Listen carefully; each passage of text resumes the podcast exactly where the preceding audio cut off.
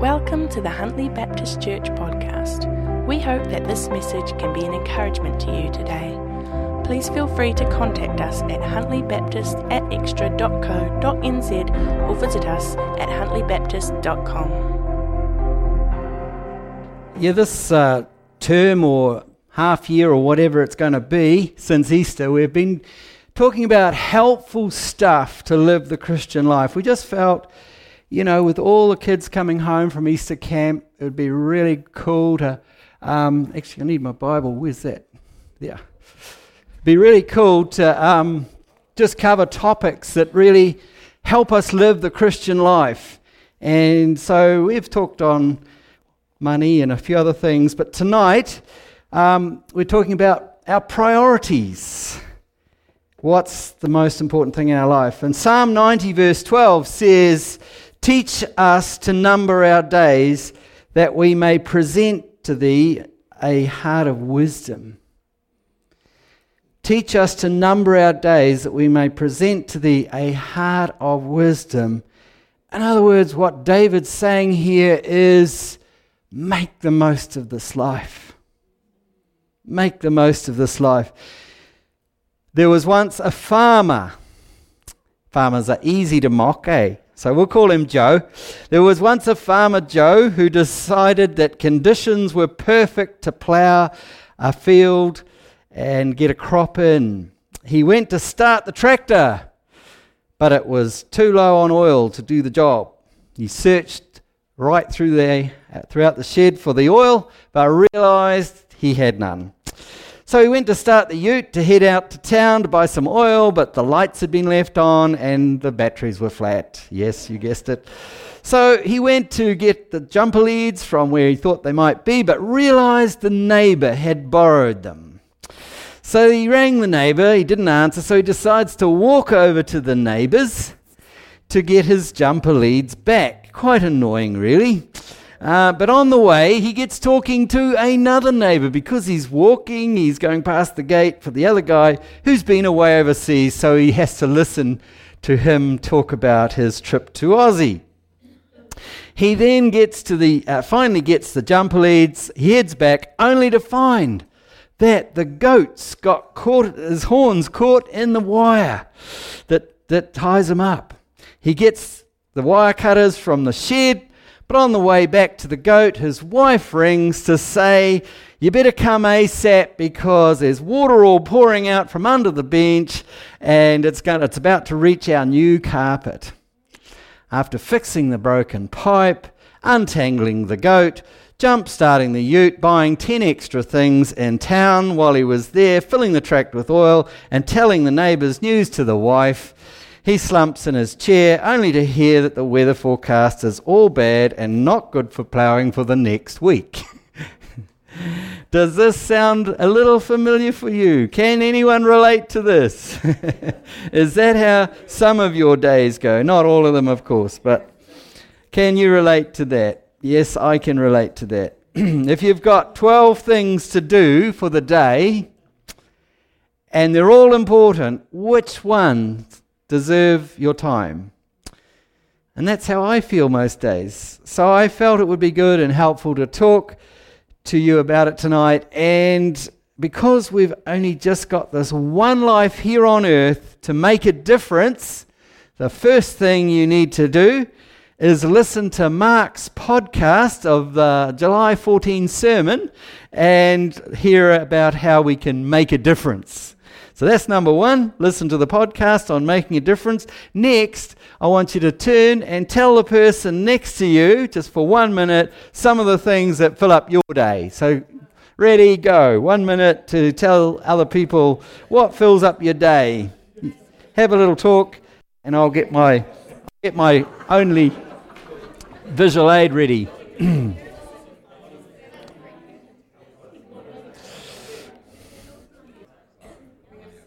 So, some people have got a lot in their day, obviously. I'd love to hear what Mark's day is.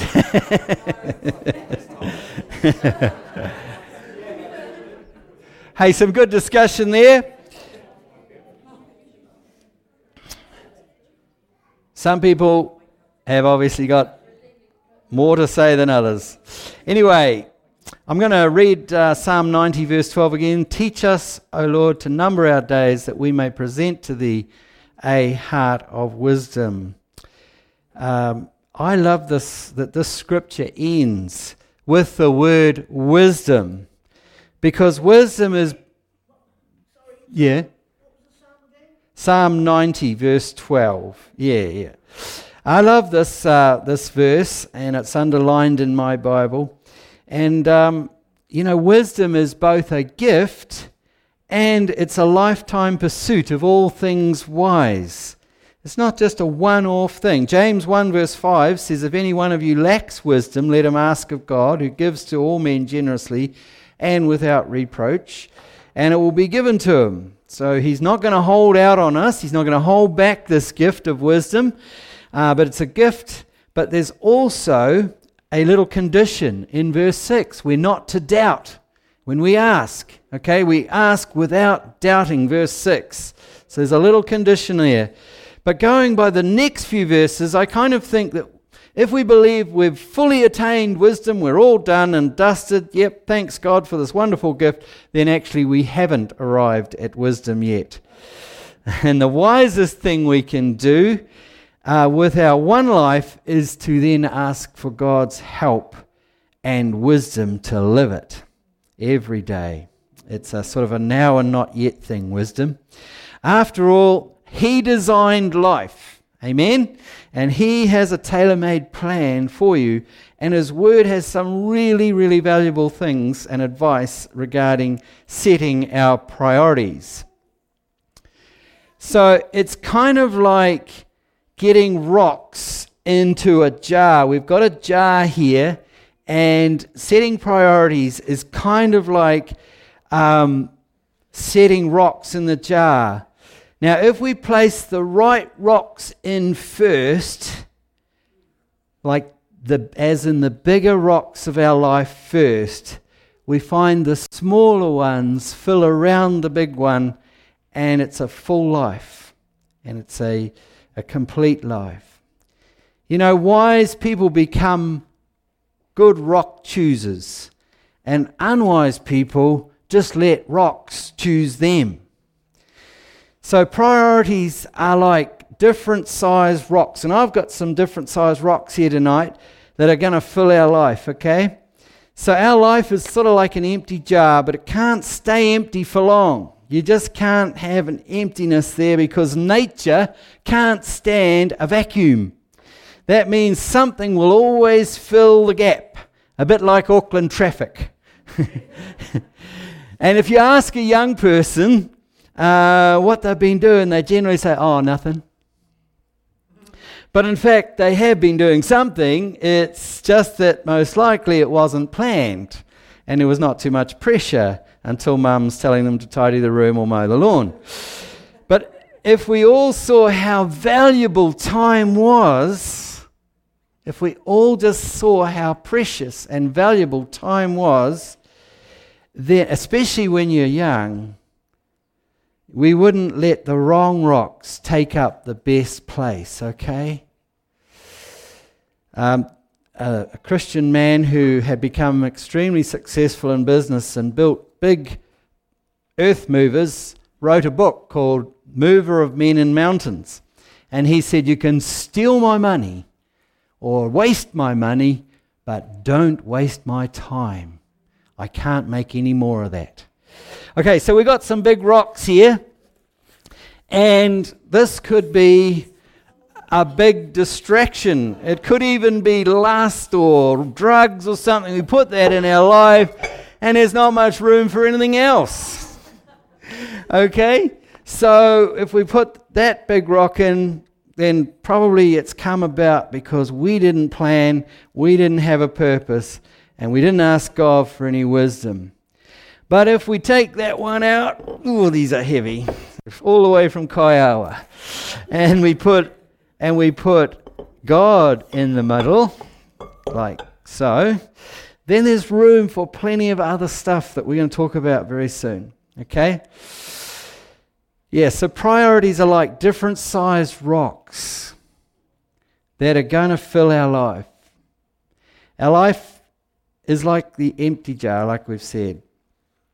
Um, Matthew 6, verse 33, I think is probably the, the, the most amazing verse when it comes to setting priorities. It says, Seek first his kingdom and his righteousness, and all these things will be added to you. So, if this is his kingdom and his righteousness, this rock, if that's the one we choose to put in first, all other things will just kind of flow out of that, naturally add to it, okay? When God's kingdom is our top priority, it changes everything else that we could put in the jar. And you might be asking, why would I put that in first? Well, the answer is because when we get a revelation of what Christ has done for our salvation and what we're designed for, everything else makes sense. This is a big rock because it determines where we spend eternity. You know, we're going to face two judgments. The first judgment is uh, the white throne judgment, where all of what we've done is weighed up. But the second judgment is is our name in the Lamb's book of life. And if it ain't, all the other stuff's really not going to count. So we need to have God's righteousness and kingdom in that bowl. That's our life. And another one that goes with it, um, in response to that amazing gift of salvation that Christ has won for us on the cross, is Romans 12, verse 1. I urge you, therefore, brethren, by the mercies of God, to present your bodies as a living and holy sacrifice acceptable to God, which is your spiritual service of worship. I love that. You know, if we want to worship God all week, we stay consistent and we live for Him every day. It's not just about raising hands or our songs we sing. We have to present Him bodies that are a living and holy sacrifice. So, from these two verses, we get the most important rocks what God's done for us and how we respond back to Him. Are you getting this? Okay. So, Next, we need to put in the middle sized rocks, okay? So we put a few of these in. And I brought too many. So that's enough. I need a bigger life. but anyway, and these middle sized rocks they are the decisions we make about our lifestyle and our value system. We can be saved, but we can still pretty much be living a, a value system that's not reflecting uh, Jesus' uh, value system or his presence in us. We can be selfish, can't we? You know, once we know our names are in the Lamb's Book of Life, we can still make selfish decisions but whether we're aware of, of it or not, every rock that goes in is shaping our values. Everything we decide to take on or to become or to, to learn is shaping us and our values. We're going to read Luke 12, 16 to 21. Um, this is a very basic, simple sermon, but it's very profound. Okay? And he told them a parable, saying, The land of a certain rich man was very productive. And he began reasoning to himself, saying, What shall I do, since I have no place to store my crops? And he said, This is what I'll do. I'll tear down my barns and build larger ones, and there I will store all my grain and my goods. And I'll say to my soul, Soul, you have many goods laid up for many years to come. Take your ease, eat, drink, and be merry. But God said to him, You fool, this very night your soul is required of you, and now who will own what you have prepared? Yeah. Now, the f- on the face of it, it's sort of like almost, oh, I can't be in business. But the key word Jesus is using here about this guy was the word I. Let's read it again, and we're going to emphasize the I. And, a, and he told them a parable, saying, The land of a rich man was very productive. And he began reasoning him to himself, saying, What shall I do, since I have no place to store my crops? And he said, This is what I will do. I will tear down my barns and build bigger ones, and there I will store all my grain, and I will say to my soul, etc. Did you pick it up? What's his problem? I, the big I.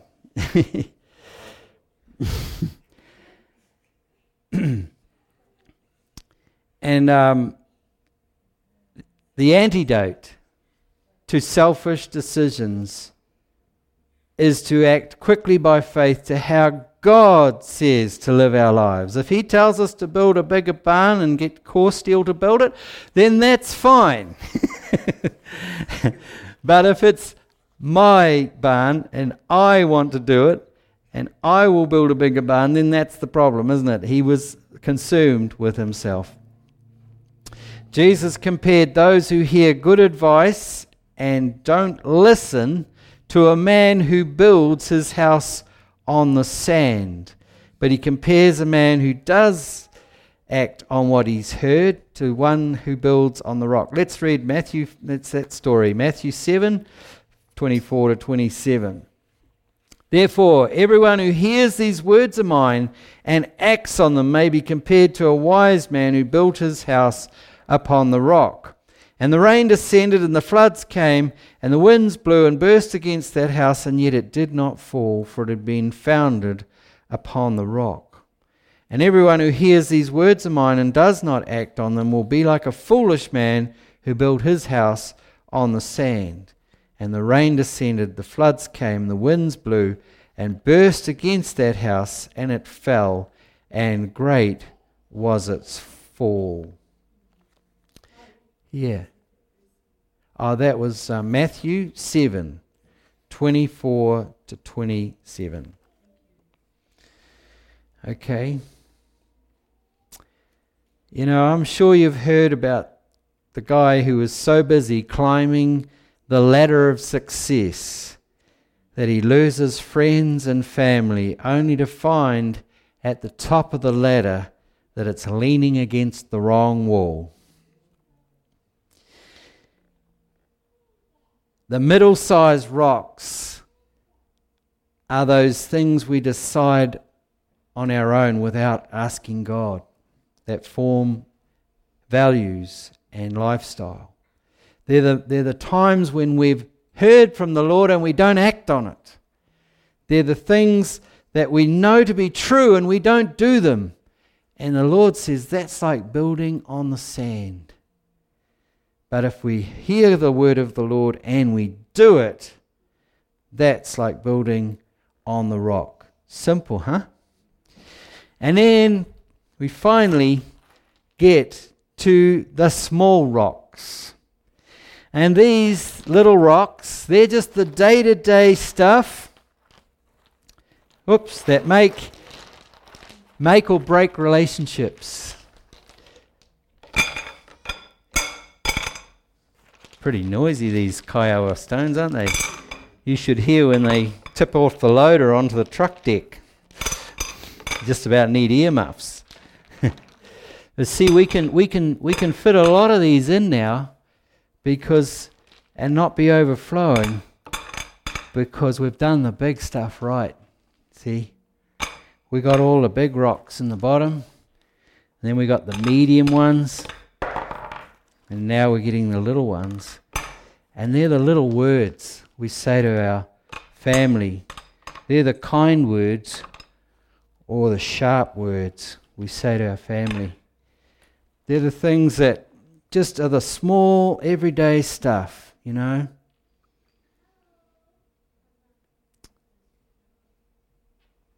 How's it going at your at your at your heart, at your family level? Are you thanking the people around you? Are you thanking people for a job well done? Are you not sweating the small stuff? Getting upset over these little wee issues that maybe break a, a relationship? Are you going the extra mile for somebody? Showing kindness in the workplace, at, at your work. You see, when the jar is full with the right rocks in order, we experience what John said, what Jesus said we'd experience in John 10, verse 10. I came that they might have life, life in all its fullness. See, he wants a balanced, full life. I want to say we can't actually alter the jar that we start with. But salvation, sacrifice, and building Christ like character are the choices we make with the jar we're given.